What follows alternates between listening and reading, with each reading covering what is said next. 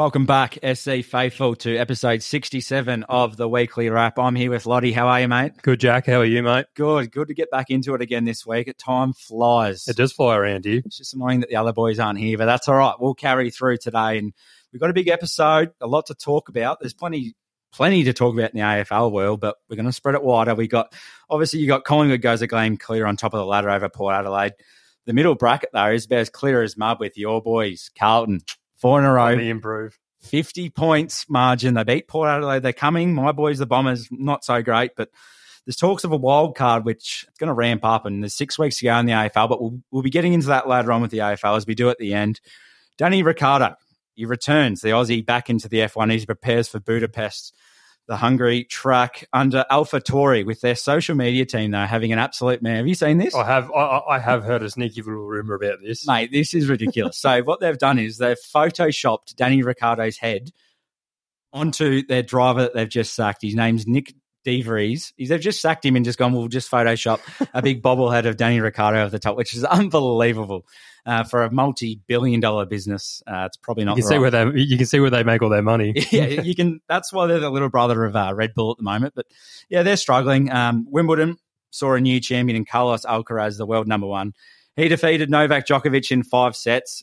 He's the first different champion outside the Big Four, and the Big Four is Nadal, Murray, Djokovic, and of course Federer, who's won it 8 times. Different champion, first time since 2002.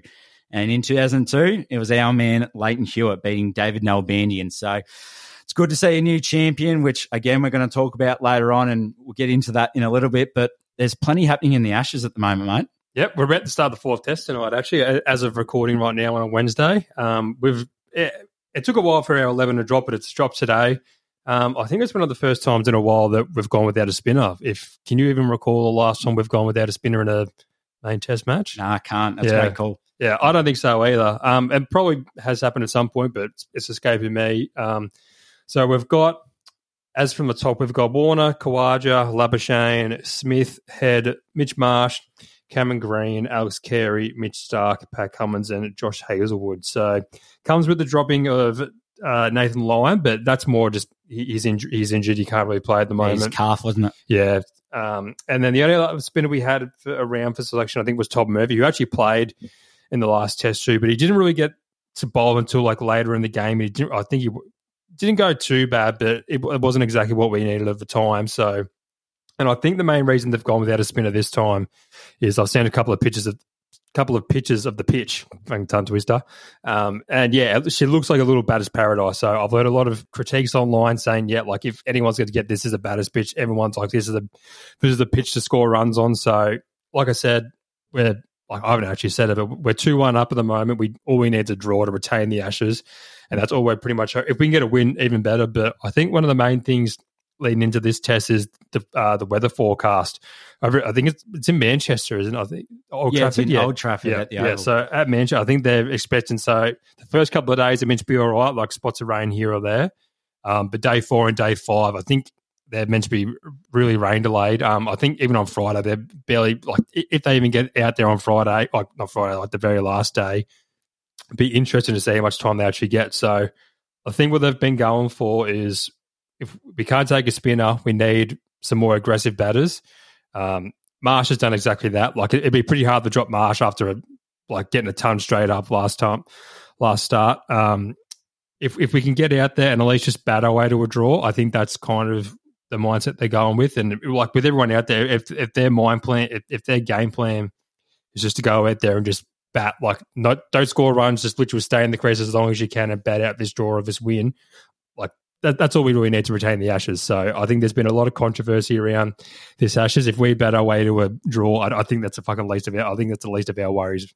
I agree that that's what we need to do, but that's not what Australia are known for. No. You've got Dave Warner who had massive critics going into the summer, and then he goes and makes the big runs. I have a feeling that he's going to get his back up against the wall and just go bang, and first session is going to be massive tonight, which can't wait to tune in for. I say this now, and he'll probably make 4 runs, but really looking forward to it. Like I said as well, with Wimbledon at the moment, you got Carlos Alcaraz. The way he's done it's fantastic. They've got a new crop coming through. You've got Holger Rune, who has the hat backwards, like the aforementioned Leighton Hewitt that we've got. But the way Alcaraz did it was very impressive because they both like to play heavy baseline plays, him and Djokovic absolutely dominated. He was up 5-0 in the first set, but there was one point, not one game, that really stood out to me, and that was when Alcaraz, he hit a winner and it went round Djokovic, and the crowd just erupted. By erupted, I mean it's Wimbledon. They were just sitting there clapping, going, oh, great shot. That shot that he hit, you could just see his confidence build. The momentum was like, okay, we're on here. And funnily enough, he lost the next 4 points of the next game, but I believe he did it tactically. And so he's lost the set 6-1, and he's just gone, okay, let's reset, let's restart again. And he come out guns a-blazing in the second set. And from there, he really just controlled the momentum, and obviously he got his first Wimbledon, which is great to see. Some blokes just feed off that. Like if the crowd energy and everything, some blokes just absolutely feed off it. Yeah, exactly right. Sort of like Collingwood do at the G. They're down by 5 goals, 90,000. They just thrive off it. So, it might do a little bit to you. Yeah, exactly right. Get that bit of a boost into your system like you were saying off air earlier. So anyway, we're going to go to a break for now, and then we're going to get all into other sports.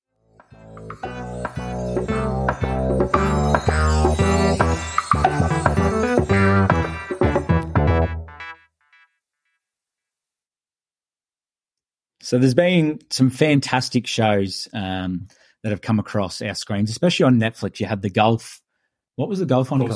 Full Swing. You've had a couple of others. The Premier League have done it a bit, but one that's caught my eye this week that I've watched is the NFL's The Quarterback. Now, I haven't completely finished watching it yet, but for those that are interested in the NFL, and even if you're not, this is phenomenal watch. I think my mum has been, I've seen her watching it. She just cannot stop watching it. Every time I get home from work, it's just there on the TV. So it's just a different element of professionalism that I've never seen before. It's just the first episode and a half. I don't want to give any spoilers away, but it's very Americanized. It's like, oh, we got to get in there and get it, man, and all of that. But the way that Patrick Mahomes, obviously the best quarterback in the NFL, just won the Super Bowl with the Kansas City Chiefs, the way that he prepares in a week, he does 3 different sessions with a specific PT that he went there, just in like movement and all this other stuff that he does is crazy. And I found out that he's on $50.54 million a year for 10 years, and it adds up why he is. So they've got 3 blokes on there. They've got Mahomes, like I said, Kirk Cousins, who's at the Minnesota Vikings, and Marcus Mariota, who is at the Atlanta Falcons. So you've got Mahomes, like I said, on $50 million a year, just cool, calm, collected as much as you like. It's about $300 an hour, so not too shabby. And then you've got Mariota, who's on $9 million a year for 2 years, and he's got $6.7 million guaranteed, which is nothing to shirk about. That's considering, you know, Dustin Martin's on $1.2 million, but you can even see just in this documentary the professionalism in the difference between Mariota and Mahomes and the way that they're sort of treated. But American sports are just the amount of money that they throw into like you were saying there, like our top paid athlete is what Dusty, just over $1 million. Like theirs is tens of millions. Yeah, exactly right. And you've got other athletes like Steph Curry, who we'll talk about the Open Championship later on, how good that's going to be. But he had the hole-in-one this week. But he needs it. Yeah, he needs it. They're just on top of the game. They're just freakish athletes. So ESPN have given out their top 10 quarterback rankings for the year. So Mahomes has gone at number 1. You had Joe Burrow at number 2. And funnily enough, for the Philadelphia Eagles, Jalen Hurts, who made the Super Bowl and had 3 touchdowns himself just in it, he's at 6, which I thought was surprising. So the aforementioned Kirk Cousins and Marcus Mariota, they didn't make the top 10. I'm interested to watch the rest of the quarterback, but these sports documentaries are getting more and more personal per year. Yeah, wasn't the first one, was it the F1? Yeah, the Drive to Survive. Yeah, and I think that blew up, and they've just gone expanded from there. Oh, it's a great look for us sports fans and everyone else that does listen. But I thought I'd have a greatest athletes in the world right now bracket and get your thoughts on who you would have there. So obviously this was led by Patrick Mahomes. He's the best in the NFL. He's on $50 million a year. Then you've got Nikola Jokic at the Denver Nuggets, who's roughly on about the same, and he's just won the championship with them. You've got John Jones in the UFC. He's the heavyweight champ after 3 years off. Erling Haaland as well. He's had 52 goals for the season, Manchester City. They've just won the treble, the Champions League, FA Cup, and also the Premier League, of course. Then you've got Scotty Scheffler, who's the number 1 in golf in the world at the moment. and Carlos Alcaraz is the number one in tennis. So is there anyone else I'm missing? I know you're probably a racing man and you want to have that. AFL, you'd nearly have to say it's Nick Daicos. Yeah, I was literally going to say from a Carlton supporter, he would be admitting it. I generally reckon Nick Daicos is the best in the AFL. And that's phenomenal considering he's in second year. But they're probably, athletes at the moment that are the best in the world. So I just thought I'd add those ones in. But, hey, if you want to talk about racing, mate, let's get into it straight after the ad break.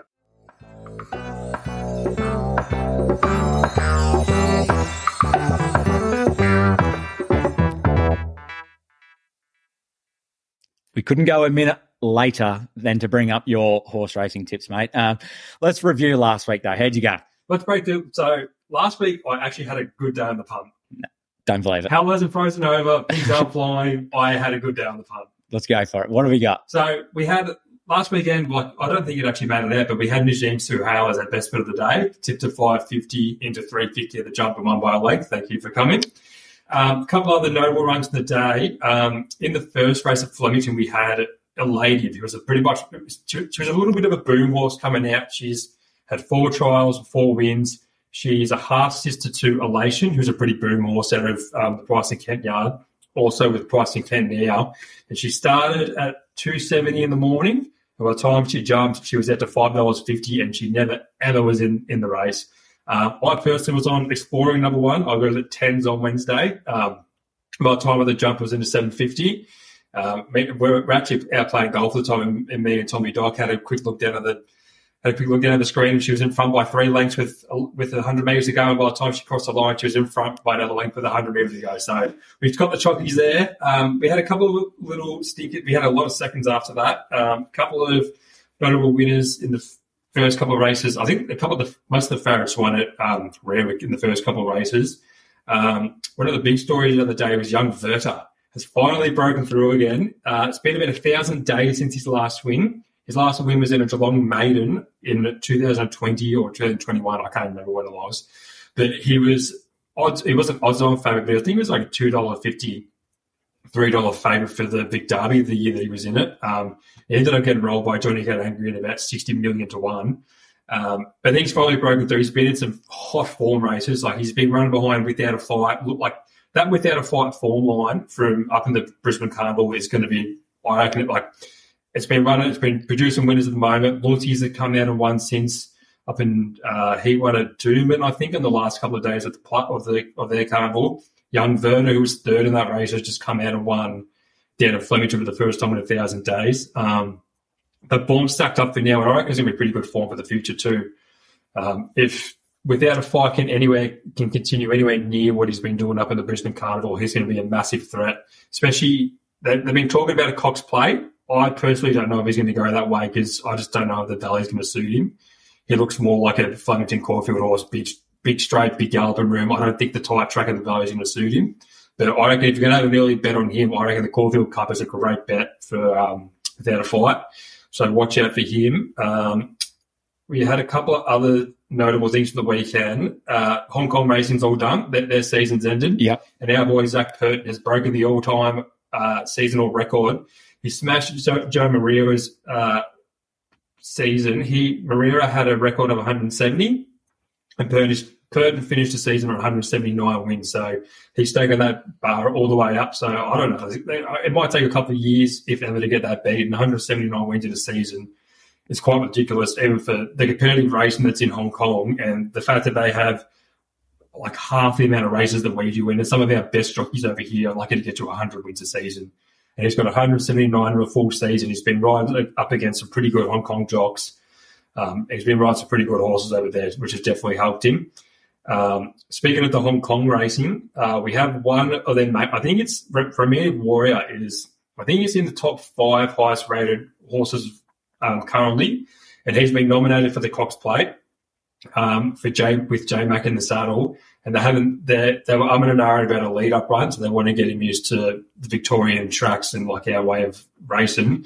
So they're going to have his first start down under is going to be in the Turnbull, ridden by J Mac again. I think he's currently favourite for that as well as the Cox Plate.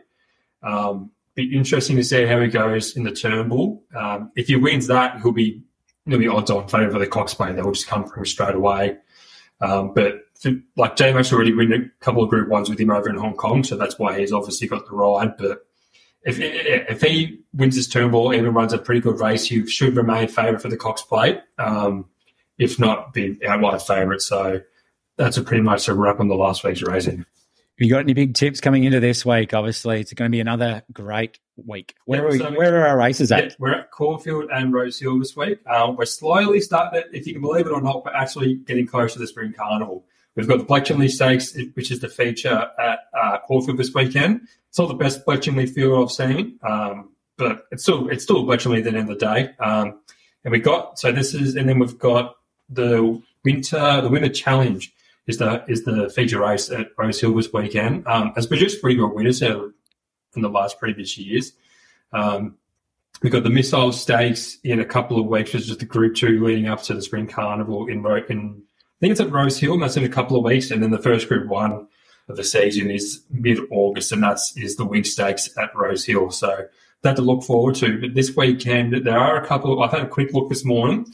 There's a couple of good bets. There's not – for once, I'm actually preferring the Sydney – I'm probably going to have a bet more in Sydney than Caulfield. There's a couple of good races in Caulfield, but there's just not that much value. In the third race, number 1, Rolls. He's been utterly, his last three runs, hasn't missed a placing his last three runs, was third behind Young Werther last time, 0.4 of a length, over 2,000 metres, and he's a Warner Cup winner. He's been in great form. It took that to me. He should be winning that race. If you want to take 230, you can. It's just, he should be winning, but if you want to take 230, that should be winning it. You've got the two main Godolphin horses for the day at Caulfield are race 6, number 1, Kin, at $2.15, and he absolutely blew them away last start. Same track and trip. The run prior to his win at Caulfield, he had the best last 200-metre sectionals of the day. So that's why everybody was bucking and loading into him at Caulfield. Got back and just sprinted past the whole field for a day that wasn't known for getting back and running on, but he did it. And he gets Celine Gaudreau again back in the saddle. He's a $2.15, so I'd be probably taking him one out of the quaddie. The other one to watch out for is race 7, number 6, Vavia. Pretty much the exact same deal. Had a great last sectionals, raced up in Sydney. They brought him down to Victoria to have a race down here. Caulfield sat pretty much last at the corner and just sprinted past the whole field. He's also got Blake Shin in the saddle. Couldn't get a better jock in Victoria at the moment. So, that's they're at $2.60. They're all those really good fans. I think they should be winning, but they're all $2, $2.60 shots if you want to take them. But up at Rose Hill, this is where the best bet and the pretty good value bet of the day are. In the main race up there, no, sorry, not the main race, the best bet of the day anywhere, I talked about this horse previously at Black Booker. It's a European import having a second run, Charlton Lane. First up down here, had the best last 600 sectionals of its race. Of the day. J Mac, Murray and Eustace. It ran over 1,300 metres first up here, and it was crunched from $7 into $3 in its first up run. I never even heard of it or backed it, but everybody has been tipping it since. That's at $3 currently. Up in distance, should be no issue. Mara and Eustace know how to train them up for that. So Charlton Lane is easy, best bet of the day.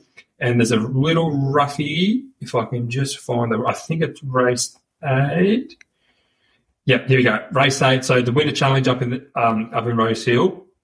Barley's Fox was the most unlucky horse in Australia last start. It was absolutely powering to the line and was just running up arseholes the whole way home.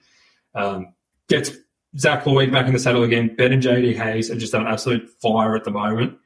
Their strike, I don't know what their exact strike rate is, but they're having a really good run at the moment, especially in this off period just before the carnival. It's good to see that they're training winners and that their stable's going strong.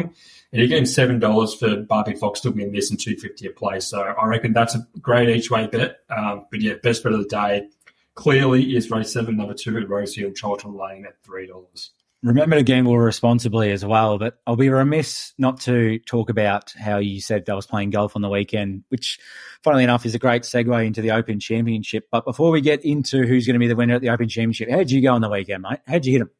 I had 29 points in Stableford. I played around the course. I played around TAP for. I've played there a couple of times. I haven't played there that often, but it took me a couple of holes to get a warm up. But I hit a couple of good I did have any birdies, but I made a couple of good par putts. So I think I had 29 points in the end. I think I had 12 on the front and 17 on the back, so I had a pretty good back nine. But it was a pretty good day out there. When the mates I played with, Doc, I think he had 24 or 25, so I had him covered. But no, other than that, it was a pretty good day out there. Yeah, well, funnily enough, I'm just looking at my spreadsheet across for the Open Championship, which does start tomorrow, 20th of July time. Our local time. That is a great time to be coming home from work and watching the golf. Fantastic timing. But yeah, funnily enough, throughout the spreadsheet, I've got Rory McIlroy and Scotty Scheffler, both $8.50 to win it, but there's no Nick Lott there. So. Yeah, I don't know. That must be a bug in the system. Yeah, it must be a bug in the system. But who do you have winning the Open Championship, mate? Tough question. It's like most things I like to bet. If I do have a bet, I like to bet on if they've had a win recently, or same as most of my bets. I can never understand how a horse or someone has come last in one race or anything and wins the next. Like, it doesn't make, it makes no sense to me. So I always try to tend to bet on form. And Rory McIlroy's in the form of his life. Just won the Genesis Scottish Open last start. He said his approach on 18 was the best golf shot he's ever hit in his life. So that's pretty big raps. He's been dying to win a major since, home ground advantage. It's at Royal Liverpool, so it's not too home ground, but it's the Open. Everyone loves Rory. They're going to be cheering for him. But this is – I've bet on McIlroy, but I've also got to go for the back-to-back Cameron Smith. Oh. He has been playing. He hasn't his last three tournaments over in UK. He's won. He won the PGA. He won the Live Comp over there. He won the Open. Obviously, he's going for three or four in a row in England. I can't see a fault in his game at the moment. If he can keep up that form that he's in right now, and you get $15 for that, I'd happily. I've taken both of them. But yeah, I personally think that Cameron Smith's going to go back to back. Bit of Aussie flavour and everything. I tend to be a bit biased on that. But yeah, I think the form he's in, he's won it. Yeah, like I said, he's been winning over there recently.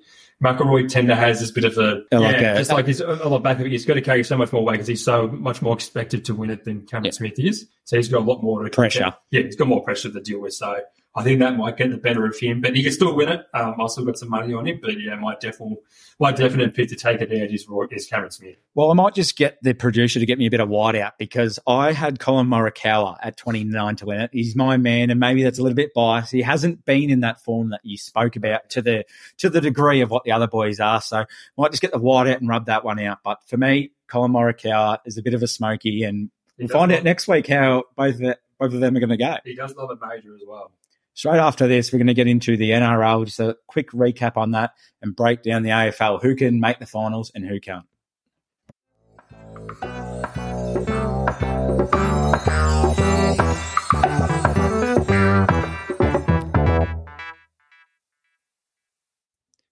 So the NRL, like we just spoke about, there's 17 or 18 weeks gone. They've got, they obviously have the bye for having the extra team in the league because they have 17. But the Panthers are looking to get their three-peat, like we spoke about at the start of the episode.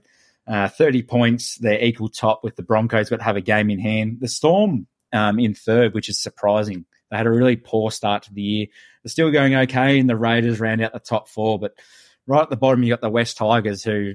Both West teams, West Tigers and West Coast, are going absolutely porridge at the moment, and they'll be looking to bounce back. So it's going to be an exciting week of the NRL. I'm really looking forward to watching that. And just as I've said that as well, the Dragons versus the West Tigers on tomorrow night.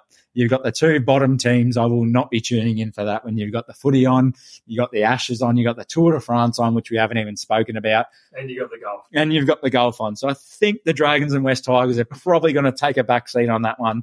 For the opening game for NRL Week 21. But there is a few good games. You got the Rabbitohs versus the Broncos, which is always a fantastic game to watch. The Knights versus the Storm is going to be a close watch game. And let's see if the Panthers can absolutely dismantle the Canterbury Bulldogs, which I think that they should. Without further ado, though, I think that the NRL is already wrapped up by the Panthers, and that's my big call. So I know we're only in Week 21, but for me, the Panthers, they're going to go on and win it again. They've lost some players in the off-season, but if you don't mind that cheeky little dabble that we spoke about earlier, have a go on the Penrith Panthers to win it. Gamble responsibly. Gamble responsibly, of course, and gamble successfully, like we do speak about. It's time to look at the AFL now. We usually do a bit back in the time machine and have a look over the round that's just gone. And maybe it's because my Bombers got done on the weekend and I don't want to talk about your Blues, who were fantastic, by the way. But I reckon we have a look at the ladder and we have a look at who can make it and who can't from here. So obviously, we'll start down the bottom from here. We're six games remaining. We'll look at the, obviously, 18th West Coast. They can't make it. They're looking at getting a Harley Reid, the number one pick so far. They've been quite poor. And do you think Adam Simpson's going to see out the rest of his contract? When's the contract end? Next year. No. He'll be gone this year. You reckon he'll be gone this year? Yeah. You've heard it here first. I couldn't imagine them not. I couldn't imagine him keeping him around for the rest of, this year, yeah. Next year, no. I reckon they'll be looking for a new coach. All right. During the break. Moving up to 17th, North Melbourne. Funnily enough, both North Melbourne and West Coast have lost 15 in a row. It's not the greatest of viewings. Obviously, West Coast has been a lot poorer in the way that they've lost. Obviously, you had that drubbing by Sydney, which was 181 points. North Melbourne, obviously, they're not going to make it. Not this year. Clarko back round 21, as we've heard today through the radio waves. I think they're going to keep Clarko around. You'd hope so in comparison to Simo. But, yeah, I think that goes without saying that North Melbourne are not going to be playing finals this year, Lottie. I agree. Hawthorn, much improved. They've just beaten North Melbourne, who we just spoke about. We all tipped North Melbourne last week, actually, too. We did all tip North Melbourne. Thanks for bringing that up. Egg on the face. I think Hawthorn have improved. I said that they were going to finish on the bottom of the ladder, and I thought rightfully so after they had a shocking start to the year. They had a couple of drubbings to Essendon, Sydney to start their year. But Sam Mitchell was just starting to turn the cogs now, and you're seeing those little green shoots that they talk about for success going into next year. So I think Hawthorn will be okay. Obviously, they're probably still 2 or 3 years away from probably even playing finals, to be honest, but they're looking okay. Obviously, they're not going to make it this year. And this is where it gets interesting. Everyone sort of cuts it above from where they are. You've got Fremantle in 15th, 28 points. They're 2 games behind Essendon, who are in 8th at the moment, and their percentage is quite porridge on 89.3%. So they're roughly around 12 to 13% less in 2 games. Can Freo make it? I'd say no. No, I don't think that they can either. I think they've just been too poor away from home. And even at home at an aspect. So I agree with you on that. Sydney, obviously, they've just gone and beaten Western Bulldogs last week in what was a really great game to see the end of them. They're finding a little bit of form, and is it a little bit too late? I think it is a little bit too late. I think they're a side that really excels at home, especially at, let's say, if it's got that crowd around them, it's always going to give you a little bit more boosting. But I think if it gets like the grand final last year, down in the MCG, no chance. So I don't think I don't know what their remaining schedule is or if they've got any more games. That's why I'm here, mate. Yeah, they've got Freo this week. In Freo, like you spoke about. So 14th versus 15th. Yeah. It's basically straight down the line with the bookies from where they see it. We see Saturday, 7:40 p.m. Eastern Standard Time. It's going to be that game. Who are you going to tip in that game before we get into our tips? We're going to give a bit of a preview away. I think I'm going to go Fremantle at home. Fremantle at home. So that would basically rule out Sydney for the year then, from what you say it. Sydney's run home, it is quite interesting, just as I pull that up now. I think that they're still within a chance. They're only 6 points. They've got Freo this week. They've got Essendon at Marvel, Giants up at the Giants Stadium. They've got Gold Coast at home and Adelaide and Melbourne to round out their year. So they're going to have a few wins on the board now to really sort of bank that up.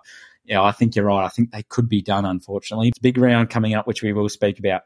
Gold Coast. And they've just got rid of Stewie Jew, who's been in the Ashes change rooms with the Aussies. Have you seen that? The big Stewie Jew. From one world to another. That's phenomenal. I'm loving it. People are going, oh, why is Stewie Jew down there? It's a big point of difference. I love it. It's big. I mean that respectfully. I love Stewie Jew, and it just obviously wasn't working out. Yeah, obviously listening. So the shepherd and raised Stephen King for the Gold Coast Suns is the interim coach at the moment. Used to play at Geelong as the big ruckman there. He's taken him over at the moment. They're only 4 points outside the 8, 7 points, I guess you could say, in percentage behind Essendon. How do you see them? Do you reckon they can make it? I'd say no for the Suns. I still just don't think they're there yet. I think they're a bit mentally fragile, respectfully, of course, as well. And I do really like them. I just don't think they're good enough yet. Well, their next 4 rounds are the rest of their season is do or die, really, but especially probably the next 3 weeks. You've got the Giants, Then you've got Brisbane. Then you've got Adelaide. So you think they're going to have to take at least two of those to make the finals. But we'll see what happens. It's logjam from here. Adelaide Crows in 12th next, 32 points. Their percentage is phenomenal. They're 114.8%. They're only a game outside the eight. They've been really poor probably the last 2 weeks. How do you see them? I don't think they've got one. No, they're on the exact same points, but better percentage than Suns. I reckon they've got a better chance than most of the teams outside the eight to make it in. I reckon. I really like the Crows. I reckon they're going to. That's what I mean. They got to get a couple of good wins, but that percentage keeps them up there. Like they're only going to get one or two wins to like get them back up in there. But yeah, I don't mind Adelaide. I reckon they've got a pretty good chance of playing finals. I think their core based around Walker's had a couple of poor weeks. He's really a good player. Rashali obviously lowered his colours last week. He's been suspended. The good Shep man. But I think in terms of the way that they're sort of moving the ball around Dawson, Laird, it's just really dropped off. Even Sloan from their sort of aspects. I know Sloan's a bit more of a role player now as a veteran in the side, but I think Adelaide, they'd be disappointed with the last couple of weeks. And, well, this game this week against Melbourne at the G is going to be enormous. So I feel like it is do or die because they've got Port the next week after that. Adelaide need to get back into a little bit of form. And next we move on to the Tigs. Doc will be tuning in for this one. He will want to hear it. They're only 2 points shy of Essendon in eighth. You won't want to hear this. I reckon they're no good. They're done. Really? Yeah, they won't make finals, no way. Do you have a reason that sort of gives that belief? I just don't think they're playing anywhere near as good as they have been. Like, they put the points back it up, their wins and their losses. I don't know. I just don't rate. A couple of years ago, I thought, like, they were the best side in the league by a country mile, but they've dropped off massive. Well, we hear about the Richmond culture. We hear about the way that they've seen the Richmond culture. Yeah, we've seen it, the way they sort of have that handball sort of movements. But one big name that stands out for me and the whole reason that I said he was going to potentially win the Coleman, and he was one of the most valuable players in the in Tom Lynch. He's out for the rest of the season now with that foot injury. So I think he's just an enormous loss. I think obviously Jack Riewoldt sort of getting towards the end of it. You see spurts where he kicks 3 or 4 goals, but from there it sort of drops off. You got Toby Nankervis, their big ruckman, suspended, and Jaden Short out with a hamstring for potentially the next 3 weeks, which is do or die for them. So they've got Hawthorn this week. You think they should win that, but Lottie reckons it's a bit of a false door trap, which could cost them there. So I think that they're a chance to still make it, but I don't think that they're the threatening Richmond team that we've seen previously. Moving on to your boys now in 10th, Carlton. I'll leave the floor with you, mate. Go for it. 100%. You reckon? Yep. I've already gone through and looked at our coming up games. We got West Coast this week. Yep. That should be wins. That should be like 4 or 5 in a row. But the only, like, we've got St Kilda we should beat. We've got Giants we should beat. We've got Gold Coast we should beat. The only 2 games that we've got Melbourne and we've got Collingwood. So I reckon we should have at least 4 of them. But if we can beat Melbourne or Collingwood in one of those games, we should be able to make the finals. You should be able to make it. We'll be in a pretty good chance. It's so funny that the first game of the season between Carlton and Richmond, which was a draw, could inevitably ruin the last game of the season. So it's going to be great to watch. I think Carlton make it as well, and I just think that momentum at the right time of year. They say the last 4 or 5 rounds is where you really obviously see sides. It's kind of the opposite to us last year. Like last year we had great phenomenal start. Yeah, and then just we lost in the last 4. Like we lost to Adelaide, lost to Collingwood, lost to Melbourne, and then so they pretty much ruined us the last couple of games. So I'm hoping we've learned from that. And then we're doing it like average and winning by 50 points plus. Our last couple of things, it should stay like that this week. Could only hope against West Coast. But if we keep that up and that percentage keeps going up, we should be even points wise we should be there. But I think that percentage is going to get us over the line. The thing that's really compounded this for me, and it's unfortunate to see that Harry Mackay is going to be out for the next 6 weeks with his MCL. Yes, he was a little bit down in form, but it changes the complexion of your forward line massively. Yeah, as soon as he went out the other week, we straight away, Silvani got 4, Motlop got 4. And that's the younger, smaller players, your Motlops, your Jack Martin, who's not that young anymore, that sort of mosquito fleet type forward line could really work for Kerner. Yeah. And he could put on an absolute show, and I reckon he's going to sew up the Coleman. And that's why I think Carlton will make finals. All right, on to the 9th place now, which is where I hope Richmond finishes. GWS Giants. They have been impressive. 5 in a row. 99.9 99.4%, sorry, I should say. They're just down below Essendon in that aspect. Do you see them playing finals? I don't. You don't? No. I think if I was going to burst through, kind of like a Port Adelaide thing, like they are playing good footy and everything, but I just don't think they've got it in them. I reckon the pressure will get to them, or I don't know what, but I just got a gut feeling that they're just not going to make it. So they've got the Suns at home, Doggies away, Sydney at home, Port at the Adelaide Oval, Essendon at Giants Stadium, and Carlton to finish here. Carlton Giants could be a massive game to end the season. And like Corey said in his predictions at the start of the year, on the first podcast we said, what are our predictions? He goes, I reckon Carlton will lose to get out of the eight against the Giants in the last round of the season.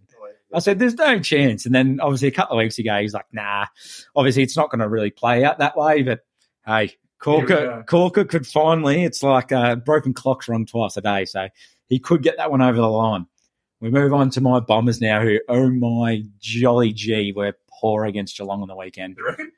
Yeah, just a smidge. Geelong really showing their true colours, but it was probably a bit of a reality check that Essendon and Essendon supporters needed. That they're not there yet. I'm interested to hear your take. I didn't actually watch the game. I just kept trying to check the scores, and I just kept laughing every time I kept checking the scores. It just kept going up and up and up. It was pretty good from a Carlton supporter's perspective, but just in regards to finals or no finals. Yeah, I don't reckon they're going to make finals. Interesting. So they've got, which is a blockbuster game on Friday this week, Essendon versus the Doggies, 7th versus 8th. It's really that typical 8-point game which we hear about so often, but it is true in this aspect.